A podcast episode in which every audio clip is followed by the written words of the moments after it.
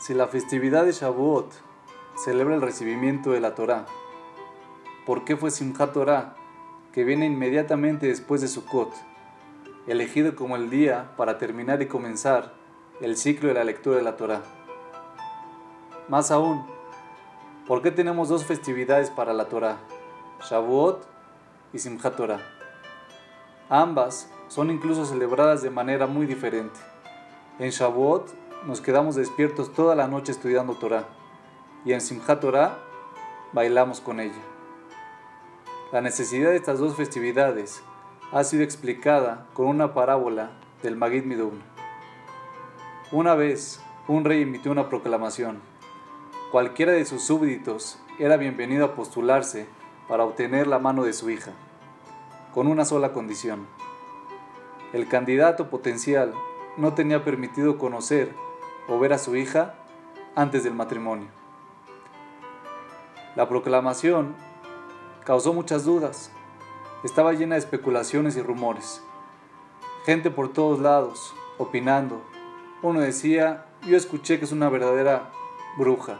Otra persona decía, yo escuché que es sordomuda. Otro decía, yo escuché que es muy tonta. Por todos lados volaban rumores. Finalmente, un judío simple y sincero dijo, yo estoy dispuesto a casarme con ella. ¿Qué tan mala puede ser? Después de todo, ella es la hija del rey, y todos sabemos cuán grande es nuestro rey. El rumor pronto se extendió y el candidato fue llevado al palacio. Resultó ser que él fue el único que se ofreció. El rey aceptó y se fijó una fecha para la boda. Después de la boda, el novio llevó a su novia a su nueva casa. Ella se quitó su grueso velo y él se deslumbró con su belleza. Recordando los rumores de sus supuestos defectos, el novio decidió ponerla a prueba.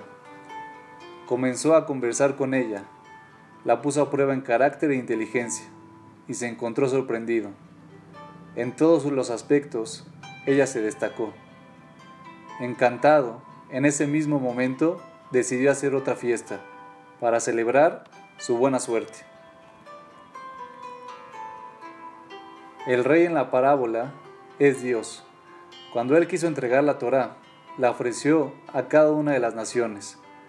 Todas las naciones la rechazaron, cada una alegando algún defecto en la Torá con el cual ellos no podían vivir. Cuando Dios la ofreció a los judíos, ellos dijeron, Naase benishma, haremos y luego entenderemos. El pueblo judío aceptó la Torá sin haberla visto, ya que estaban agradecidos por todo lo que Dios había hecho por ellos. A pesar de que el pueblo judío aceptó completamente la Torá, ellos temieron una pérdida. Asumieron que las numerosas obligaciones que aparecen en la Torá los privarían de sus placeres y su libertad. Similarmente, el novio en la parábola se casó con la hija del rey temiendo ser desilusionado en otras áreas.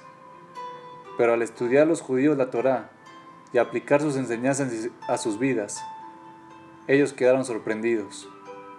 No solo no tuvieron que renunciar a nada, sino que encontraron que la Torá maximizaba su placer en todo sentido.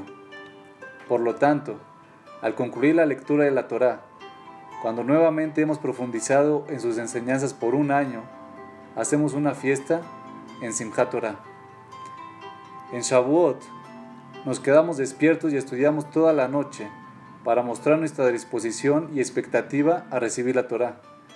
Debido a que es un agradecimiento intelectual, nos quedamos despiertos toda la noche estudiando la Torah. En Simchat Torah, sin embargo, bailamos, expresando la alegría emocional del cuerpo, estamos demostrando que incluso nuestros cuerpos se han beneficiado enormemente al haber cumplido con la Torah. Pregúntale a cualquiera que haya aumentado su observancia de la Torah y todos te responderán lo mismo. Al principio, cada uno tenía miedo, de acuerdo a su propia naturaleza, que algún aspecto de la Torah fuera restrictivo, ya sea cumplir Shabbat, Kasher, pureza familiar, la Shonara, cada uno encontró un área que puso a prueba su resolución. Sin embargo, ellos cumplieron la Torah sabiendo que ello es lo que tiene más sentido. y mientras crecieron en su judaísmo, encontraron que sus vidas mejoraban en todo aspecto. Es con esta apreciación que nos acercamos a Simchat Torah.